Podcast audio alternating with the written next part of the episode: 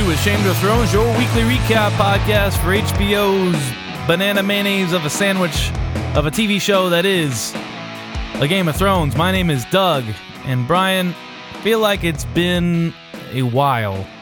What the fuck is banana mayonnaise? I found out some people eat it, and I'm still disgusted. I my worldview has been shifted. Yeah, Yeah, that's revolting. yeah. I heard of bananas and um, peanut butter. I heard that uh, that's what Elvis would uh, Oh eat. yeah, he would eat fried fried uh, peanut butter banana sandwiches. Well, if you fry just- it up, I'm sure it's probably pretty good. they're good. Just the the regular peanut butter and banana sandwich. I've had had a few. No, but this is a banana and mayonnaise sandwich. The viscosity of the just the bite alone, like Oh, the first God. bite on white bread too. I imagine it's awful. You just can't tell. sour cream. Yeah, I can't tell where the white bread and the mayonnaise and the banana end and start. It's probably all disgusting. Yeah. Anyway, uh, yeah, we took a little week off, uh, and we did, uh, I guess, the greatest hits or like a look back in the time machine. Well, yeah, I want to apologize right off the bat for the last two episodes.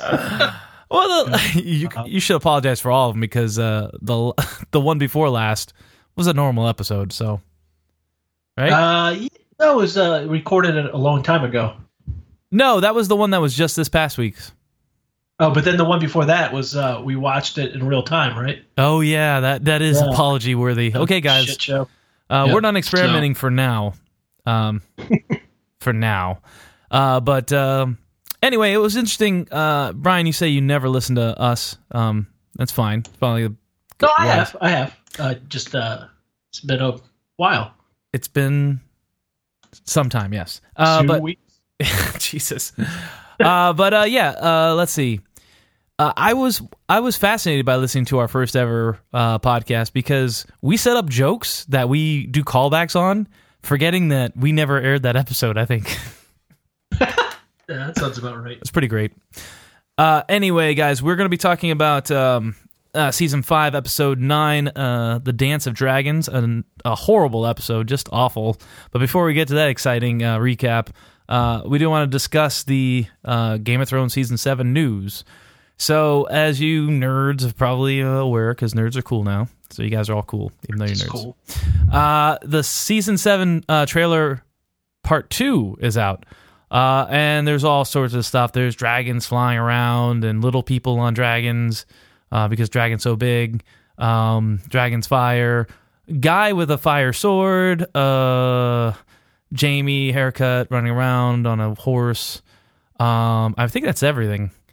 Uh, but what are you excited uh, to see with the? Uh, did let me ask?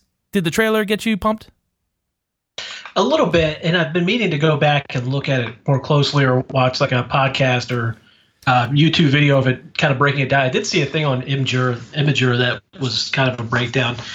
Uh, yeah, I am kind of excited, and uh, it's seeing somebody else's breakdown of it uh, that showed some of the details made me even more excited. So, Well, I'm you're- pumped. Yeah, you're you're in luck because we're gonna go through the trailer uh, frame by frame tonight. Good God. No, Well, there are people. I'm sure that people have done that. no, there definitely are people who've done that, and I've I've watched a couple of their uh, summaries as well.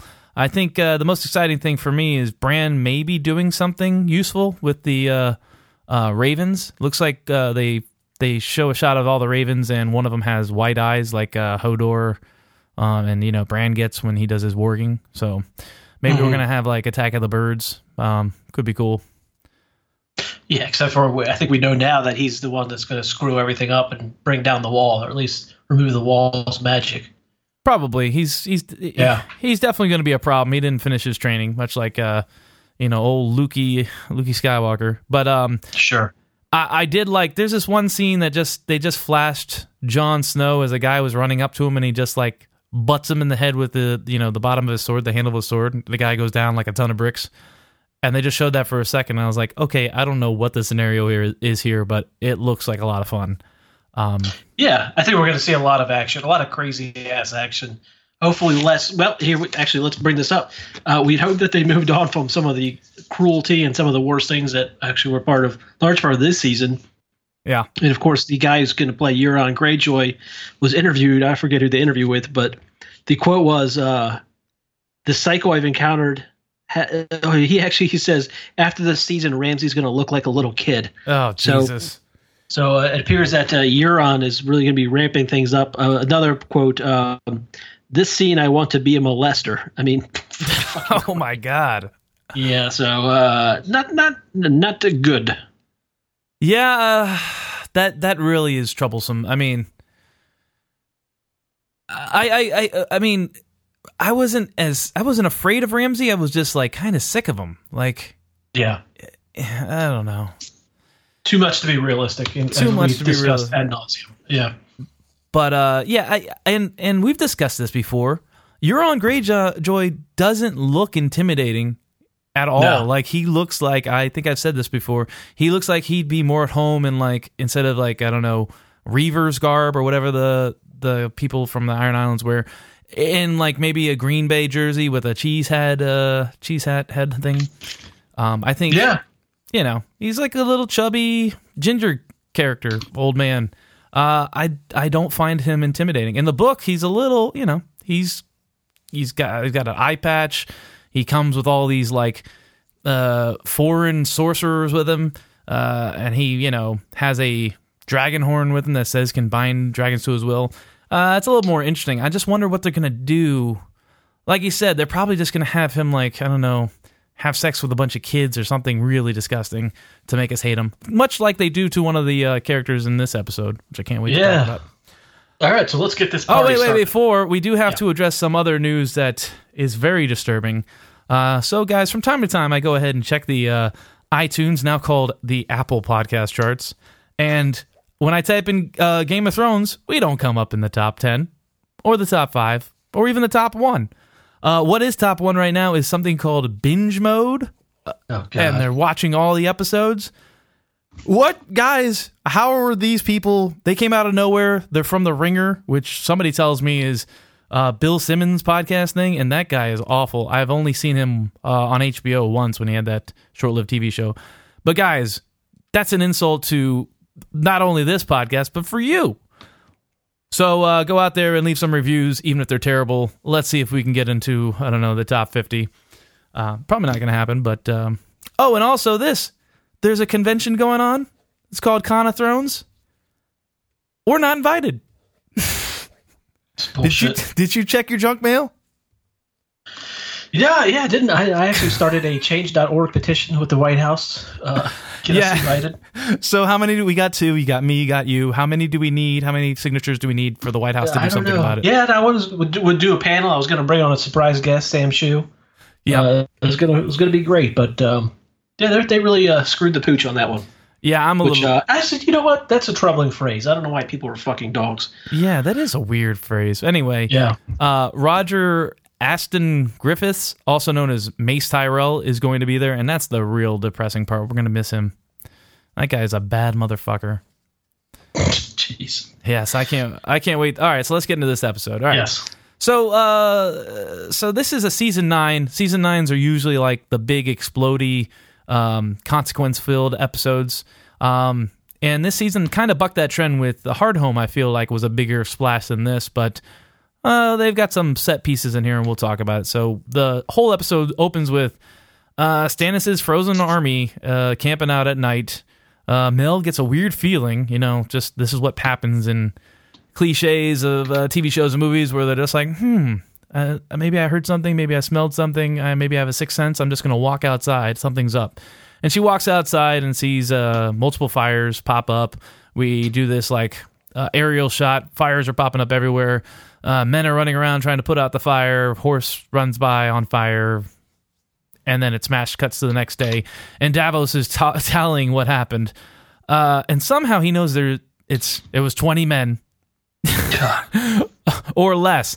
First of all, how the fuck does he have that number? Because it doesn't sound like they captured any of them.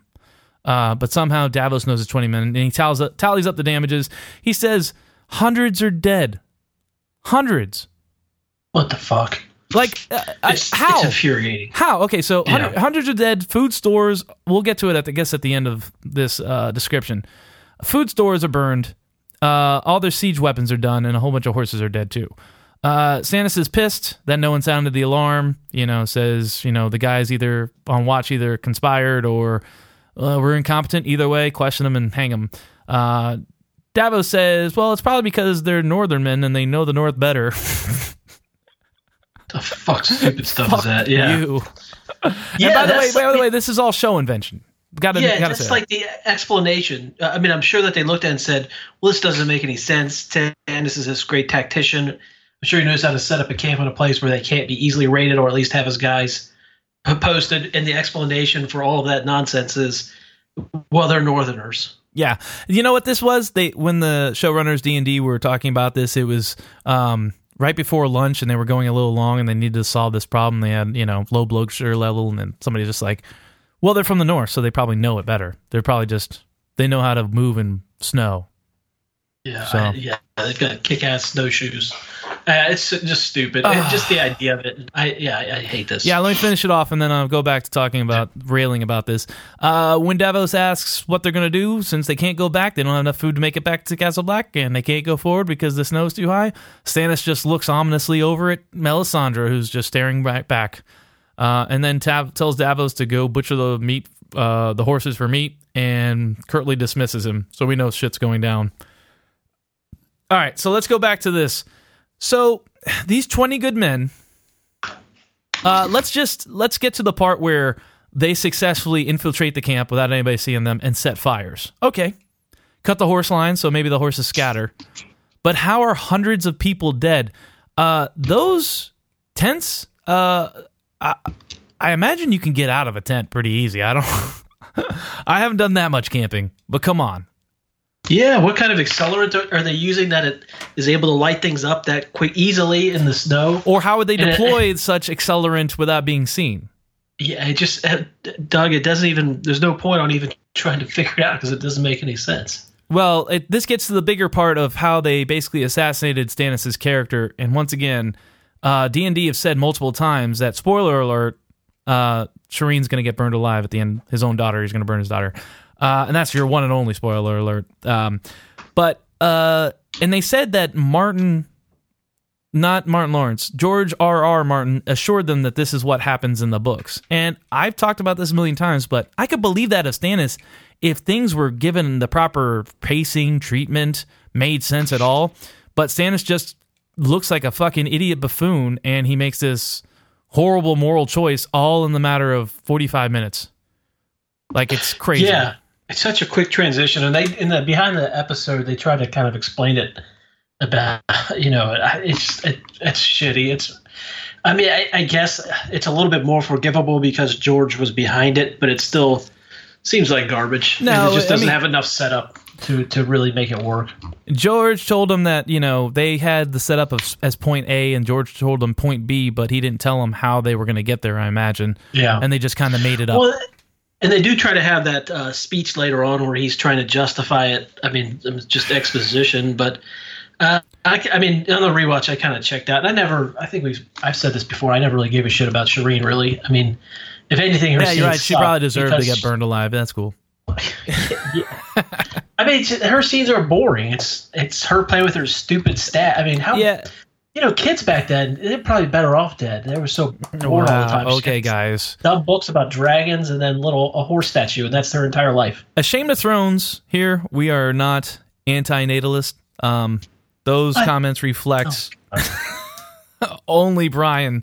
Uh, anyway, I, I agree with you. Uh, Shireen was just a like a sounding board for Davos and occasionally Stannis. Um, you know, we talked about this like uh, Missandei over with Danny. She doesn't really have much of a personality, and they're trying to give her this romance with Grey Worm. We don't really care. She just is there so that Danny can talk to somebody, um, and I feel like that's Shireen's purpose as well, which is unfortunate. I think the the the girl who plays Shireen does a fine job acting. Um, Yeah. but yeah, it's uh, her. It, you know, usually the scenes go on too long. They're boring. Um, uh, you know, and she's been outside of the action. This is, I guess, as close to the action as she's going to get. Maybe it's a little bit too close. Uh, but uh, yeah, that's just the turnaround for Stannis is what bothers me so much. I never thought Sure. Stannis would be victorious at all, but you kind of respected him and liked him, and this is just it's just so poorly rushed and handled. I, I hate it. Hate everything about it. Yeah, and it also just uh, rips apart the one thing that seemed to make him human, which was his affection for his daughter. And then he just goes out and burns that one one shred of humanity that, that he has. Right, and I mean, like I said, if they would have shown the camp uh, full of Stannis people suffering, and maybe in the book, uh, they're cannibalizing each other. And guess what? Stannis still hasn't burned his daughter. His daughter is nowhere in sight, and the men are so hard up, they're eating each other. People are dying from frostbite or whatever exposure, I don't know. Uh, coldsies, a case of the coldsies, and their friends and, you know, coworkers are eating them. That's pretty fucked up. Now, if that would have happened in the show over the course of maybe just two episodes, I could see the situation being very dire. And maybe Stannis is like, I've got to kill my daughter so that not only I can be king, so that everybody else can live and survive, not just win the war, but just so the snows melt and we can get out of here. That I could yeah. believe, you know? We also saw like the horses. He's butchering the horses for meat, so it sounds like they can have a horse horse fest if they really wanted to. No, a couple days, yeah. Just like let's let's wait to not burn my daughter until the horse meat goes. The her, yeah. the horse jerky is done. Yeah, exactly. I don't know. I mean, yeah, it's just it, it's it, yeah, it's a big fuck you. Uh, mm-hmm. Yeah, I hate it. So let's move on. But yeah, this, I mean, yeah, this is the season of cruelty. I mean, that's really what this, this is. the so. worst season ever. Yeah. All right, so we head out beyond the wall, and Jon is leading the remaining wildlings uh, along with Tormund to the wall. They cuts to uh, Slynt standing on top of the wall, looking down at the mass of people, and there's uh, some drama to see whether Slynt will open the, the gates, which he does. Transitions to the all the wildlings filing in while Jon talks to Sam. Jon laments losing people and failing the wildlings because of the attack, but Sam points out that that the good that he's done, which is all these people that he saved. Uh, everyone gawks at Wun Wun while uh, Olly gives Jon the stink eye, and then Thorne sidles up to Jon and drops a truth bomb. You've got a good heart, Jon. Snow. Will get everyone killed. Yeah, I, I like this. I like that uh, Thorne was hesitant, but ultimately did his duty. Uh, you know, it, it, I guess it sets up his ultimate betrayal later was a little hurtful because it seemed like you know Thorne was building you were building up like a mutual respect for Thorne even though you didn't like him. Like he did yeah. defend the wall um you know and Jon didn't have him shipped off to do whatever. He just kind of threatened him with it. Um so Jon was treating him giving him respect as well. Um so I guess I like that uh, drama that they had there yeah, it uh, it doesn't make sense though, because uh, wouldn't they have been on boats and have gone to Eastwatch by the Sea? Why are they at the gate? Uh, I uh, because it looks better. It's a visual yeah, medium, and so. like yeah. they have to have like an ultimate stare down, like it's the OK Corral or some dumb shit. Uh, the show, you know, it, it, I you know, they have to cut corners. We talk about this all the time. They have to cut corners, uh, and they have to simplify things for time, all that shit. But uh, yeah, it is a little ridiculous. Yeah. No doubt.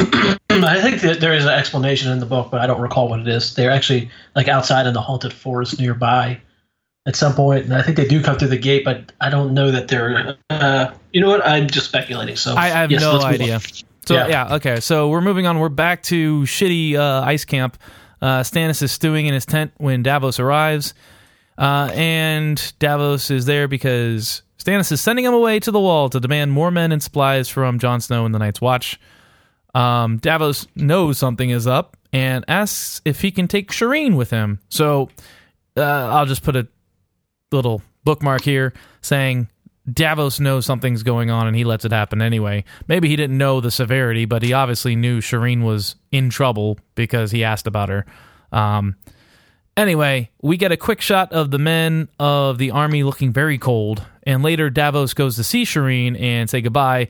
She's reading a story from fake history about a dude who had a clever plan to kill a dragon with his mirror shield, but he the plan failed and he got eaten.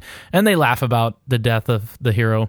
Ha ha ha ha ha. He mentions his regrets about not learning to read and just talking about regrets, and I guess you know people getting burned alive. uh, and he gives her a carved stag statue and tells her, "Smell you later." With a little huggy. Yeah, man. They, all these cold people should be all that horse. They're knee deep in dead horse, I would think. but uh, I think we've discussed this before. Uh, uh, that. Uh, no, you know what? My notes were something we've already discussed. So That's fine. yeah, I, Off the dome. just- Just, just, yeah, it's kind of boring. I, I don't know. Um, once again, Davos and Shireen, I don't really care. I guess I, I wondered to the extent of what we're supposed to believe he knows and doesn't know. Uh, I mean, I guess he has to know that something bad is happening to her. Right. but- Because he, Uh, he asks what- about her right away. yeah, but what what can he think it is other than her being killed? I mean, I don't know. what that's else that's it. be. He must be lying to himself. So like I don't I don't know how this squares with Davos. Davos should feel guilty. We he only learned about this like I think the end of la- this past season. Like he was with Jon, so Yeah. he didn't see the fallout. But um, so he learned that Shireen was burned just there at the end. But uh, so we don't know his personal guilt, but he's got to have some personal guilt because he knew something was up. Like it's not like I, was he worried about her starving to death with everybody else? Maybe, but I don't think that's Yeah. the case. I think he knows that Melisandre likes to burn people with king's blood, and there's only a few people with king's blood there. yeah, that would make sense. Sure.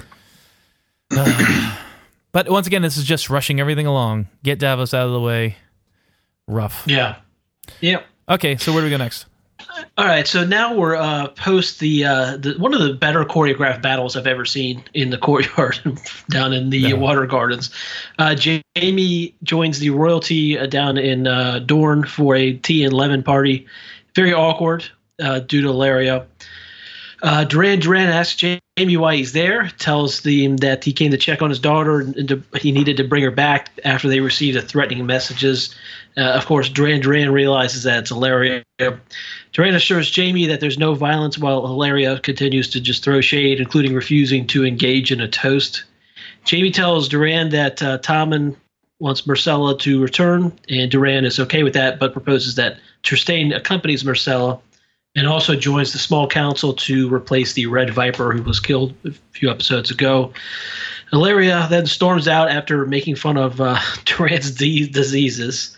So then we turn to the fate, yeah, for the fate of Bronn, and Trystane agrees to set him free with one condition. So we'll break there. And do you have anything to say, or Yeah. Uh, so when we go to get Bronn, oh wait, no, that's that's all next. Um, yeah, I guess uh, I got nothing to say. This is all, you know, it's not not engaging. None of Dorne is it- interesting it- at all. Ellaria is so fucking infuriating. right. I mean, I guess that's a function of Duran Duran being a punk and not handling his business. I mean, I know she's family or whatever, but who gives a fuck? I mean, she's like outwardly. I mean, this is like the one of the seven most important people in the world, and she's like openly disrespectful to him, and the prince is not doing anything about it. This is more character Um, so- assassination because Duran Duran in the books is a master schemer and plotter. Whether his schemes and plots are going to come to fruition or have ever uh, remains to be seen. But here he's just a weak, dumb old man who is just a pussy. Like that's the only conclusion you can draw from him. His pacifism sucks and is not the way to go, and it's proven by his eventual death. Oh, spoiler warning, guys. That's second one. Yeah, it's ter- Yeah, it's terrible. I mean, I guess it does kind of fit the character, but the character is such shit um, that it's. Re- I don't like it at Why? all. Yeah. Why would you care about Duran? Even a second time, now knowing what you know, what's going to happen, looking back, you're just like, this is even more of a waste of time. Exactly. So, so now we go down to the jail, and Sand Skanks are playing uh, a slapping game, uh, and just absolute dog shit. And I'll tell you what the inspiration behind this in just a minute. Oh, God, probably there's makes you more, oh. even more angry. I'm already angry, and I'll tell you why before you tell me the inspiration. But continue All with right. the description. So then, uh, that big dude, I think he's Hotar or Hotep. I don't know what yeah, it it's close enough. he arrives to escort Bronn back to the uh, tea and lemon party. Uh, Jaime introduces Bronn to Trystane and Duran Duran, tells Bronn Trystane is freeing him, but upon one condition, and uh, Hotep hits him. And then there's a just an absolute. Uh, I don't mean to keep repeating phrases, but just dog shit joke where Bronn says, "Oh, that pie looks good." After being told he's going to be free, so then Hotep hits him in the face and says maybe he would rather have some soup. Because Which- presumably his what? teeth are going to hurt, or he's missing teeth. I guess, but why? What do you? What? What? What? Why? Why? What is that? I don't know. it's so stupid. stupid. What? Okay, before we go back, I want to just talk about this point. As much as these two families hate each other, the Lannisters and the Martells, they can agree on one thing: commoners are fucking despicable losers, and they deserve to get beaten up. because the whole conceit here was, what would happen in King's Landing if a commoner struck uh, a member of the royal family? Yeah. So, like, because a disgusting commoner did it, uh, Jaime's like, yeah, you're right. I guess he's, you know, he's not related to me or anything. So yeah, punch his ass. what? Yeah. Yeah, I think this goes back to what you railed against in the first episode that was released last week. Uh, this these people are just entitled assholes. Yeah. Yeah. Uh, yeah. So the, the inspiration for the slapping thing. Uh, Wait, wait, wait. Before I, before you give me the inspiration, I wrote this is insulting to women. because these girls are supposed to be badass and they're playing like childish slap games uh, and it goes too far and they're about to come to blows. I guess this is to show how you how competitive they are and how they're rough and tumble. But this is like an idiot's, uh, I guess, an idea of what a fierce woman would act like.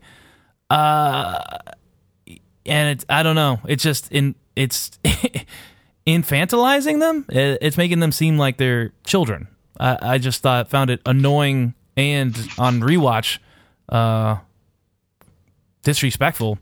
But uh. It's, exa- it's exacerbated by that the this plot line is so awful. But so the inspiration apparently was that uh, Jason Momoa, who plays Khal Drogo, would actually play this game with people, and Benioff was drunk one day and tried to play with him, and Momoa kicked the shit out of him. And actually later in the day, Benioff.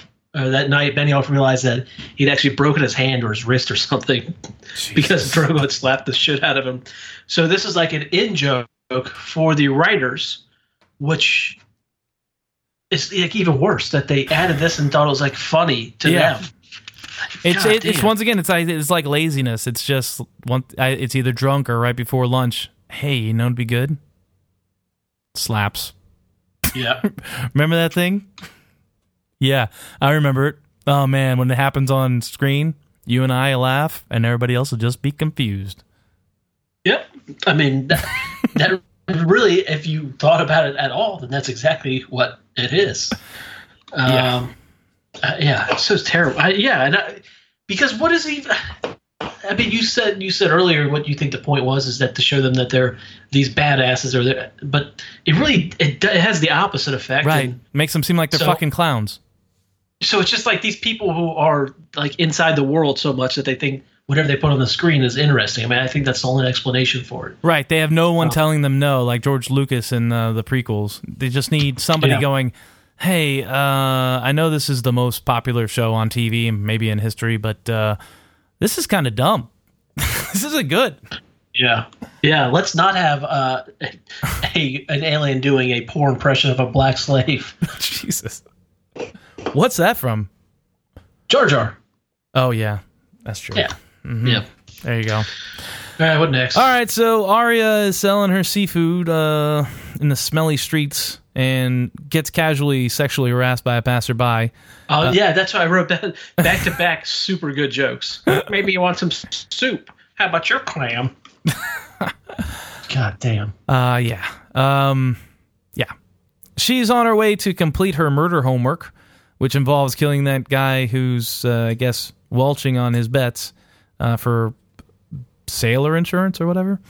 Uh, anyway, uh, she fails because as she nears the guy, she sees Meryn Trant showed up with the baddest motherfucker on the planet, Mace Tyrell. Uh, Trant is on her death wish, as we know, or death list, and she wants him bad. Uh, but Mace is there talking to the banker from the Iron Bank, who met him at the dock, and it, it, the whole exchange is hilarious. He's belittling the idea of banking and uh, questioning it in general, calling them gamblers and thieves, um, and just all around being delightful. And eventually, he breaks out into song, which is awesome. Yeah. Uh, well, I guess there's three songs in this world. So you got the Bear and the Maiden Fair, you got the Rains of Castamere, and you got whatever the fuck Mace was singing. oh no, there, there was a fourth one. Uh, that we we Oh talked yeah, about yeah, yeah, recently. the Dornishman's yeah. wife. So that's Yes, that's yes. four. Wow, Mhm. that's quite a bit. Um, later, Trant We're brings halfway to a mixtape. almost. Trant uh, brings his two Lannister guard buddies to a whorehouse. Um, Arya is there a case in the joint, and she spots Trance try to follow him, um, and she's creeping on him, and she sees that he's being brought women before him, and he keeps saying they're too old, um, and um, he says, you know, do you have what I want or not? And I guess the horrible lady who runs the whorehouse uh, goes and gets a small child. Uh, but while she's gone, Arya is spotted by one of the guards, um, saying, "Hey, oysters are good for your dick." And he brings him in or Arya into where Meryn Trant is, and Meryn Trant has a there's a scare where he recognizes her kind of for a second, but uh, he's quickly distracted by the promise of sex with a child as the small child is brought in. Um, and he says this will do, and says casually uh, that you need to have a fresh one for waiting for me tomorrow. Um, then we cut to Arya back at the House of Black and White, and tells Jaqen that uh, she needs more time to complete her murder homework. And he says, "Fine, you got to do it tomorrow," but he is suspicious. Yeah, more bullshit. Uh, pointless. So we uh, needed unnecessarily. Do we think we need, diversion? Go do ahead. we we needed do we need Meryn Trant to be a child molester to hate him or to, to think that he deserves death? Would we be No, and would be upset if Arya just killed him for being a complete piece of shit and you know murdering I think J, uh what Syrio Forel uh beating Sansa even though that she probably doesn't know about that but uh Well, yeah, no, we don't as an audience. He was Joffrey's uh, hitman, more or less. I mean, Right. this guy's a piece of shit. Uh, which, uh, no, I do not think that the extra level of of child rape was necessary. but do you And think that's what it was put in there for besides titillation and just grossness which seems to be I the- do, and I because and I, you know, the first time I watched this, I don't, I don't think I remembered who he really was, um, or even though he was on the show enough, but he's not like one of the fifteen yeah he's not most really interacted yeah, so, with What? No, I mean, I'm being like I remember. No, not I'm serious, really too. Knowing who this guy is. Yeah, yeah. He's- so he's- he's like part of it. sporadically uh acknowledged like he'll be like he's just an extra in most of the episodes like he's there but he doesn't have speaking lines So no, I do not think it was necessary. So it's a fucking terrible, again, cruel addition to the show, and just doesn't. It doesn't really do anything other than hey, this makes this guy look even worse. So, which goddamn D and D are just obsessed with like not just like having someone who's slightly bad. Everybody has to be like really, really bad.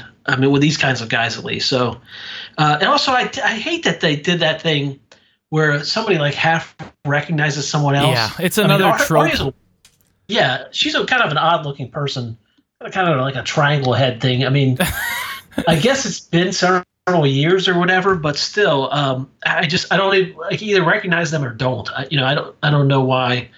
But it's just um, something that's happened before and as audience members we just we we see a, a green light we go we see a red light we stop we're programmed to like this is it it's like when people you know when somebody hangs up um like in a tv show uh and they show the person that was talking to them and they look they go they look at the receiver like when somebody's Yeah. hung up nobody has ever done that in the history of real life like if somebody hangs up on you you don't look at the receiver like I can't. Does, is the phone broke? No. Uh, Yeah, yeah.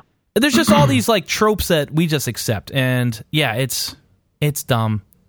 I hate it. Yeah, and also this More. is like the world's worst madam. I don't know what the hell this per I mean, she's going to lose quality sex workers when they realize how badly she's treating her uh, her her, her hosts. So like, are we? uh, And and then what's the situation here? If we, I really don't want to spend. I don't want to do this, but I'm going to because I feel like we have to give it some kind of examination because the show put it forward. Are we led to believe that this little girl wasn't a sex worker? She was just like uh, a girl Yeah. who was washing dishes, and the boss says, "I got a promotion for you. Come here. Don't ask any questions." Uh, and if so, that's That- fucking that's terrible. 100% what it is. Yeah. Yeah. Yeah. It's disgusting. So, Yeah. Oh, just awful. yeah. All right. So next, uh, Doran, we go to back to uh, Dorne, and Doran's confronting Ellaria, tells her to either to shape up or ship out. She kisses the ring and cries while the sand skanks look on, and uh, he more or less tells her it's her last chance or else she's done so. So then uh, Ellaria oddly goes to visit Jaime, and they have an awkward conversation about Jaime uh, more or less. We're not so different. We both like to smash our siblings. Um, yeah, and then d- does a whole speech. Man, I don't know. It just went on and on. yeah. Uh, but then she eventually she acknowledges uh, went on and on about how it should be okay to bang your siblings. Uh, but then uh, the it kind of ends with her acknowledging that Myrcella's innocent, and I, I but uh, I don't know that she even cares if Myrcella's innocent because she would probably still kill her anyway to start a war. In fact, it does. Yeah, so is this just a big waste of time? Yep. There you go. Uh, and I know uh, maybe let's let's give it let's not just shit all over this. What was the intention here? What what did they what did they think they wanted the audience to do or react to this L- false sense false sense of security? Like Yeah. okay, Ellaria's now been cowed. She's not going to do anything. She's definitely not going to hurt Myrcella. And then, oh, guess what? She's going to die. We're going they're going to hurt Myrcella next episode. Is that that it? That, that, that's the best guess. Yeah. Um, but it's it's stupid, and I don't know what yeah. could have cut. I mean, you could cut all this shit. But I mean, you know, just hate Dorne so much. And once again, it's because I I don't like Dorne in the books, but the way they just sloppy and lazily handle Dorne, it's it's just awful. And I'm glad they like kind of like ended it real quick. And Dorne was basically acknowledged in two episodes, I think, in the next season, in season six. Yeah. Mm-hmm. Uh, yeah, just be done with it. You guys fucked it Yeah. up. Okay. So here we go. The, so if you had a semi uh, when we were talking about sex with little children, get ready for a scene with Shireen and Stannis. So Stannis is hanging out, goes to see Shireen in her tent, and she's reading yet another highly relevant story from history uh, about Targaryens, how the Targaryens fought each other, brother fought brother. Huh, who does that sound like? Maybe, Stannis and Renly? and they never really recovered from it, and that was the beginning of the end for the Targaryens. Um, but Stannis is worried about his own shit, and he's complaining about being trapped by fate, yada yada yada. Basically, feeling guilty that he's about to do probably the worst thing you could do. Uh, and Shireen's like, "No, Dad, I want to help. Just tell me what I, anything I can do," which is just fucking rough and stupid. Uh, she gives him the big old hug, and then he's like, "Okay, thanks. I will do what I've got to do." And he has her escorted to a stake. He doesn't even do it himself. He has his guards like escort her, uh, and she sees the pile of wood and the big wooden pole, and Mel- Melisandre standing there, and she's, I guess, seen or heard that Melisandre burns people, and she puts two and two together. Uh, and she tries to stop, but is physically seized by the guards as they strap a little girl to a wooden pole on top of uh, firewood. And Melisandre starts saying some magic words, and Stannis' wife look on impassively. Selyse uh, starts to talk to Stannis about how this is the right thing to do, this is the only way forward, blah, blah, blah, blah. Uh, and it's obviously she was trying to just convince herself because uh, Shireen calls out, says, "Mother, stop them, mother!" And Selyse breaks and says, "We have to stop them." and he and Stannis is like, "No, it's too late for that." Uh, which it isn't too late for that.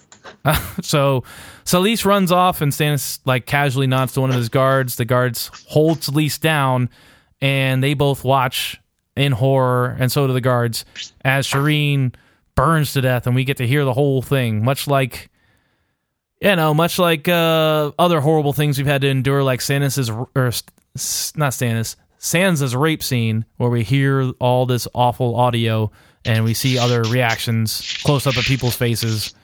Uh, once again, going to that well because that's so much fun. Um, just very unpleasant to watch. You know, Yeah, somebody call social services, Jesus. And now her dumb mom cares. God, I hate that lady. yeah, Uh, what a turd. Um, yeah, I kind of, and I think in the next episode, do like a lot of his men desert because of this bullshit? Or yeah, do and his wife desert? kills yeah. him, kills herself. Yeah, But that all don't know why happens. she- That happens all in like ten minutes, and then he's defeated. It's just Mm-hmm. very wrapped up quick. Yeah, I get this. I mean, I kind of understand the shortcut, but God, um, yeah, this is terrible. Um, I, I, again, I guess we mentioned at the beginning of the episode. I guess if George said he's actually going to do it, then it's some degree of it's forgiven. But uh, it's difficult to watch. But I think it's purposefully difficult to watch. Um, Yeah, but it does. It wasn't earned. I imagine when I read it Yeah. in the books, uh, it's going to be earned. like Right. the evolution, how Stannis gets to where from where he is right now to the point where he's willing to burn his daughter alive as a sacrifice will be somewhat worth it, or I'll be able to see some. I'll be able to be conflicted about it at all. Here, I'm not conflicted. I just feel awful. It's like watching somebody get raped again. You know what I mean? It's there's no conflict. I'm not like, well, you know what? Stannis should be king, so you know maybe you know maybe it's okay to. No, you're not conflicted at all. There's no conflict, and I Yeah, I agree with you. Yep. Yep. you got to you got to throw something in there to make me like wrestle with the wrestle with this decision. There's no wrestling. It's just awful. Uh, Well, I mean, I think the point of the the earlier scene with just Stannis and Shireen, that was the point. Uh, that you, that was what you're supposed to take away from it. That he thinks he's doing the right thing, even though no, nobody else would agree, and even she's saying you should do the right thing, quote unquote. So, but uh, horseshit. yep. Mhm. All right, so let's uh, take this stupid shit home. All right, so next we go to the Great Fighting Pits, and uh, everyone down in uh, where are they? Meereen. Yep. Everyone is still either dressed as a slave or a master. Makes a lot of sense. Mhm. Uh, apparently, there's only uh, two. Would haberdashers be the correct term? I believe that's correct. Yeah. Either shop at Goodwill or you shop at uh, Nordstrom's, apparently. So, uh, It's like the wildlings. The wildlings all have the same seal for outfit. So Well, my larger point is that if this is actually integrating, or there's, or it's just like they all still have these stupid uniforms, even though Danny's trying to break this up. It's also odd that everybody dresses either. I mean, I guess I could see all the slaves wearing, you know, the burlap sacks, or whatever the hell they're wearing, but I, it's kind of odd that all the masters all wear like the same two colors or whatever the hell it is yeah, just seems odd. Uh, It's uh, and the fact that they're also doing it. Yeah, yeah, you're right. You're right. So, uh, so um, some jerk comes out and gives a speech, and it's time for the great games. Uh, two fighters say hello, and it's a fight between a fast guy and a strong guy. Uh, they begin fighting each other after Danny gives them a little clapperoo. Uh, Daario. Uh, so and also so sitting on this uh, I guess podium or or dais overlooking diocese. yeah, overlooking the fights is Daario, Danny, uh, Hizdar, and then also uh, Tyrion. Tyrion. Yep. So Daario uh, engages in some lighthearted joking about uh, how he was a fast guy and he always It's killed, called uh, amonging when you become the alpha male of the group and you kind of like bully all the other men around, which is exactly what he's doing by thrusting his fucking knife in the guy's neck and shit. Yeah. Yeah, Daario says he was the quickest and he would always kill all the fast guys. Um, Hizdar tries to argue back that he's seen a lot of big guys win. Danny calls out Hizdar for never having actually fought. Meanwhile, uh, Daario keeps bragging, bragging, bragging. Um, the faster guy always wins. Then Tyrion expresses his distaste for violence. Hizdar tries to get deep on uh, Tyrion, saying that death is always involved in everything important. And Tyrion says that just because that's the way it is, it's not the way. That, that does not mean that's the way it should be. There's a bunch of uh, uh, back and forth discussions, blah blah blah. Suddenly, um, a uh, and actually the uh, the quick guy, or no, I'm sorry, the big guy ends up beheading the little or the fast guy, which uh, is very funny because Daario was wrong about it. Hilarious. Yep. So then uh, suddenly a wild Jorah appears, and Danny gives the old clapperoo, and Jorah's involved in a Royal Rumble situation Yeah. instead of just a one-on-one. Uh, he's doing okay, almost eats it, and uh, after it's down to just three competitors, when suddenly uh, somebody steps up and or another competitor kills the guy he's killing. You know, all the while he's doing like just like this real creep stare at Danny every time he does something. I think it's supposed to convey his intensity and how, how far he would go for her, but he really just looks like, kind of like a creep.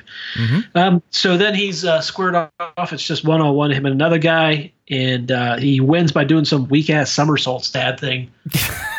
um, so, so he's the champion. And so, you want to, anything to say before I keep going? It's a lot in one. Uh, Uh, I guess yeah. You know, I'll comment on the typical dime store philosophy that happens. These quick, big, qu- so- quote unquote, big question discussions that characters have for like a second before something interesting happens.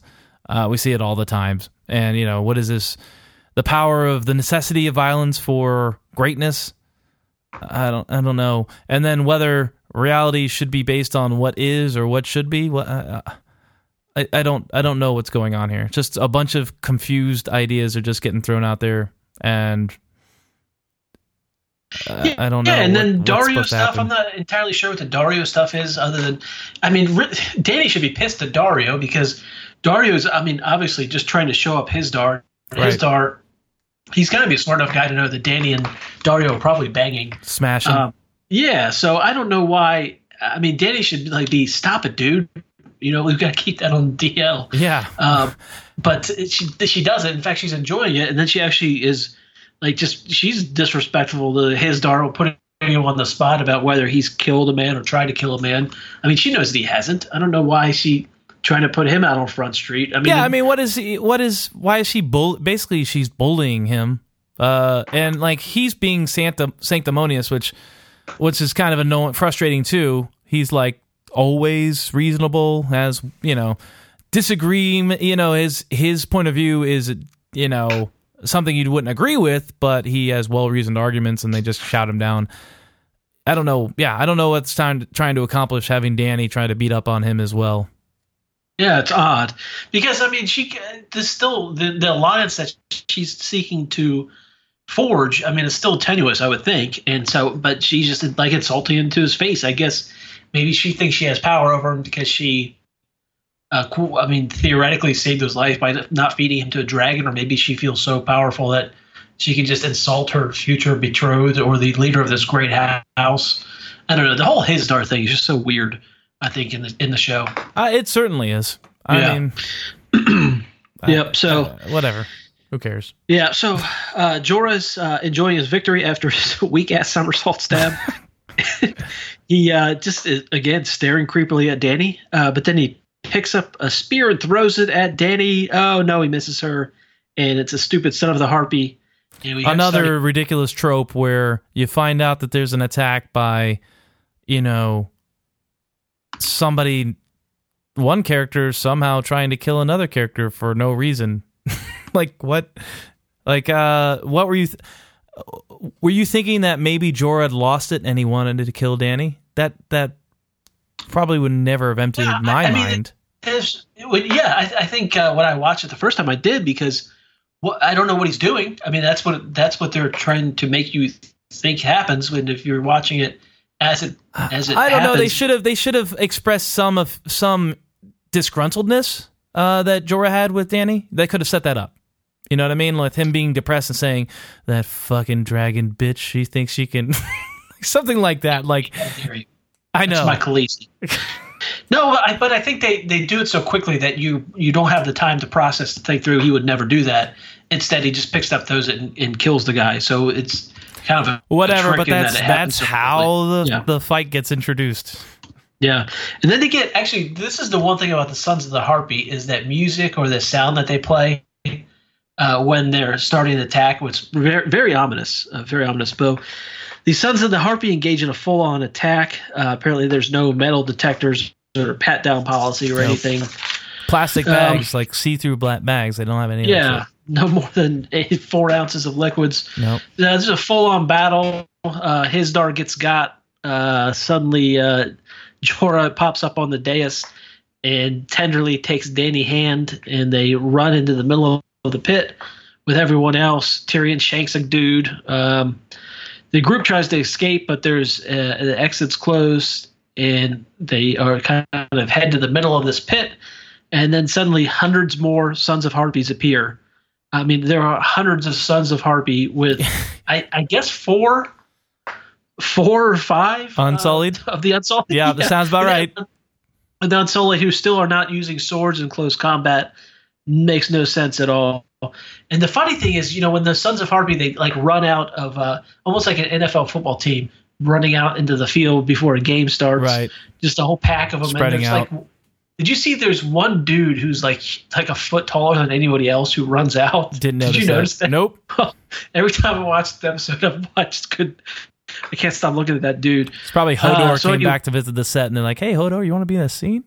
Yeah, he probably could. You know, he kind of has the body dimensions of the guy who played one of those Bond movies. Who was really tall, and then he was a? Happy Gilmore later. Yeah, Yeah, yes, yes. He has kind of that guy's body dimensions. Um, interesting.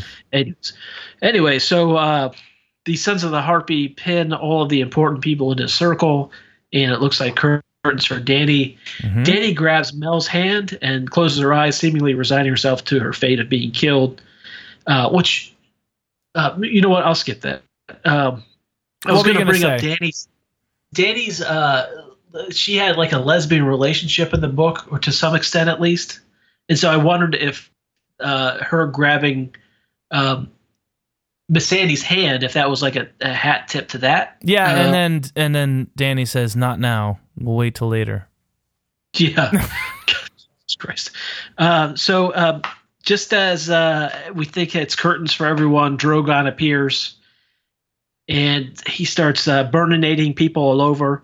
And instead of finishing the job, the Sons of the Harpy just kind of scamper away or scatter. Um, Drogon keeps burning people, but some of these people, I, the Sons of the Harpy, instead of just running, are still trying to attack the dragon. But at the same time, Drogon's not doing nearly the amount of damage that he could do if he wanted to. Really seems odd. I don't know. I didn't like it so much. Uh, and also in the background, you still see all of these extras running around on the stands. How that, that stadium is not completely empty makes no sense to me whatsoever. In moments, you're either gonna fight or you're gonna get the fuck out. Yeah. Well, no, nobody's. I mean, I'm sure none of the the wise masters or even the slaves maybe are fighting for Danny. I, well, know, regardless, if, if if they're not fighting, they would be rushing, stepping over each other to get the fuck out of Dodge. Well, that that place would have been cleared 30 minutes earlier. I mean, Right. easily. So, Danny approaches Drogon, pulls out a spear, seems to have kind of a tender moment with him. She then mounts Drogon, and they fly away. Well, again, people are still just running around in the stands, and um, it's a real Yas Khaleesi moment. And then, mercifully, the episode is over. So I guess we'll start from the ending and move, work backwards. I guess because I I forgot a lot. But uh, yeah, so assuming that she got on Drogon and got the fuck out because there were more Sons of the Harpy there, right? Like Drogon Yeah. didn't kill them all. Okay, so what happened to Jorah, Tyrion, Missandei? Yeah. They just the I guess it's like a football game, and the Sons of the Harpy goes, okay, that's it, we're going home now. I don't. Yeah, I don't get that. I don't. I don't think they ever address that. they don't acknowledge it. Yeah. Uh, two, you're right. Uh, Drogon did not wreck as much as he could have, which I thought was fine because he's just a. Uh, he acted like a dumb animal, which I kind of liked. Uh, it, he didn't act like a magical creature. Like he was, and he wasn't invulnerable. I mean, they were like throwing javelins at him and stabbing him pretty good. Um, uh, you know, I guess it's okay. I I like the portrayal of Drogon here. And it makes Yeah. you think that maybe if if Dran- if Danny was on his back, uh, giving him smarts, I guess he'd be able to kill everybody. But I don't know. I don't know either. Um, I, I kind of was disappointed that he he didn't wreck more. And that, now that you've raised it, I'm kind of pissed off that there was no explanation for how they got out of there. And I mean, it's just so frustrating that the, the lack. I mean, I guess they had to do it in order to make all this stuff happen, but the lack of, of security at this thing. I mean, how did anyone get anywhere that close to? Okay, let's talk about that. Danny? It's such horseshit. There is like legitimately, I don't know. Before they, because you're right. At towards the end, like about a hundred dudes come out, like a, a shitload. But even before then, there was what, like fifty? I don't know. It seemed like they were everywhere all at once. Yes, and what, what this is like the biggest event, and they also know that this. I mean, if if Danny has any sense about her, then she would know this is a powder keg because it's the two different classes are all in the same place. Everybody's blood will be up. I mean, they're probably all betting and drinking and gambling and all this stuff. And I mean, there are seriously like 10, 10 of the Unsullied there. I mean, I don't know. Yeah. You, you would think that place would be packed with Unsullied. I, but uh, you know, I understand that that that they can't be there, otherwise the scene wouldn't happen. But Or there could be an so- explanation. there could have been there could have been an explanation. Here it is. I'm going to solve it for you right now. Um, Khaleesi, uh, Grey Worm comes up. Uh, there's a fire at the you know uh, Great Pyramid, and then Yeah. you know she's like, oh, I should leave, and then Tizdar is like, no, you should stay, and then she's like, okay, fine, take take you know half the Unsullied and go. Just leave twenty good men. Just leave Yeah. 20 good guys. But I mean, just that's a, that's a quick thing. Maybe that wouldn't sell it, but that would solve the problem. Like there's a difference Yeah. between solving a problem shittily and not even addressing that there's a problem. And that's a problem. That's a problem. Like uh, all those dudes are just there. Like I you can understand a guerrilla warfare campaign in the streets where these guys could come out of anywhere, but somehow all these guys all have masks and weapons and they were in the stands all at the same time. It's just stupid. Like it's just not explained and we're just supposed to accept it and go. And I don't think that we, I I don't think that we had any real explanation as to who the Sons of the Harpy were. we still never Hey, get later- it. Yeah. I, I thought that later we found out that they were just hired mercenaries. Yeah, but it wasn't really like there was even if they were hired mercenaries, there would be a power structure in in uh in place. Like, you know, they would have to be hired by somebody and paid by somebody and how are mercies uh, mercenaries just going to mingle in with the ruling class? I imagine they probably know each other. I don't know. It's I don't care. It's just it's Yeah. just frustrating. And I think that's what led to most of my frustration with this episode is that there's some real just uh, breakdowns on logic that uh, try to forgive suspension of uh, disbelief, but there's they're really glaring in this episode, including this what we just discussed. Yeah, so besides, I, I would say the one saving grace for me was watching Drogon do Drogon stuff, seeing a dragon like kill people. Um, that's enjoyable. Uh, I But like. even but he should have done so much more. I know, but at least Why we got he something. everybody who had the spear? Why did he burn the shit out of him? I, Why yeah, didn't he just burn good guys too? And that would have been interesting. Like he's burning Yeah. Unsullied and the Hunt Sons of the Harpy alike. Then I've got conflict. Once again, there's no conflict. It's just everybody's good. These these guys are bad. Um, but I did like Tyrion uh, abo- among anybody else. He was just staring at the dragon in shock and awe because he did see him, I guess, once flying overhead when they got attacked by the Stone Men. But that's the Yeah. first time Tyrion seen a dragon ever up close. Um, and hopefully, you know, Tyrion's another dragon rider, which we'll find out maybe next season. Uh, but um, so I, uh, other than that, this was one of the. This is a bot like it's an episode nine for the season, so it should have been one of the best episodes of the season. But this is probably one of my least favorite episodes of Game of Thrones. I think of all time. Yeah, I think I agree with you. Yeah, this was really disappointing. Uh, lack of logic, uh, unnecessary cruelty, additions to the show that ma- made it worse than the books. I mean, what? uh, Nothing really, really, actually, really happened. Um, I mean, there was obviously some things, but not not like big, big tectonic shifts or really big moves. So, yeah, I mean, this this thing stunk. Disappointing. All right, rating time. I'm gonna give it a uh, a one. 1.0. Yeah. I'm not gonna say like a specific sandwich, but I'm gonna say a sandwich that uh, you bit into and somehow it, it broke one of your teeth. Oh, that's It did. oof. I don't think I could eat any sandwich if that happened to me again, even if it was like something delicious, like ch- uh, Yeah. chicken finger sub or something like that, and it broke my Oh, tooth. buddy. Mm, Yeah. there's no way. No. Okay, no, yeah. Just give up. Get, get out of the sandwich game for good. Yeah, and that you know, and you're expecting it to be good too. You know what I mean? yeah. That's No, exactly gonna what this episode's sandwich. like. Then it chipped your tooth. Yeah. Oh, All that right. feeling when you chip a tooth, the worst. yeah. So uh, that has been our review. Now, guess what? Uh, there's So I got them all taken out. all of them. Yep. Yeah. I'm just gumming things left and right these days. Maybe you'd prefer the soup. Oh, I was looking at that pie though. Oh yeah.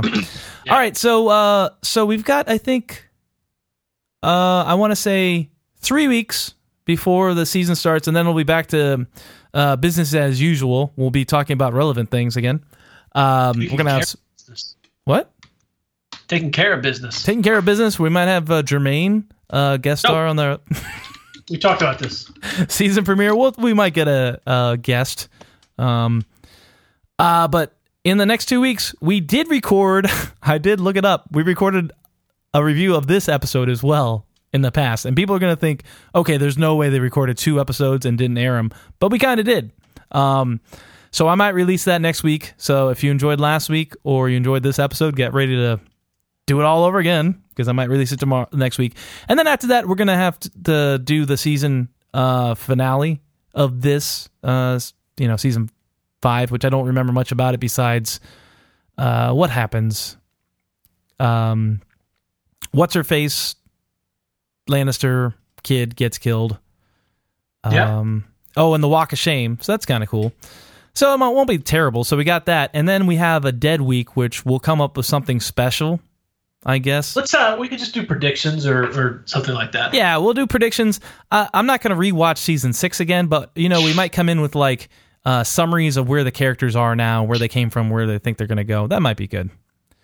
Uh, no, this is all fair talk. Okay. All right. So uh, thanks, guys, again, and uh, you know, Thanks, guys, again. thanks, guys, again. I've, I've been the Mario. Uh, but thanks for listening. Once again, re, uh, rate and review us on iTunes. Maybe we can go to Con of Thrones next year because uh, it doesn't look like we're going this year, you fucking dicks. Uh, take care, guys, and see you next week.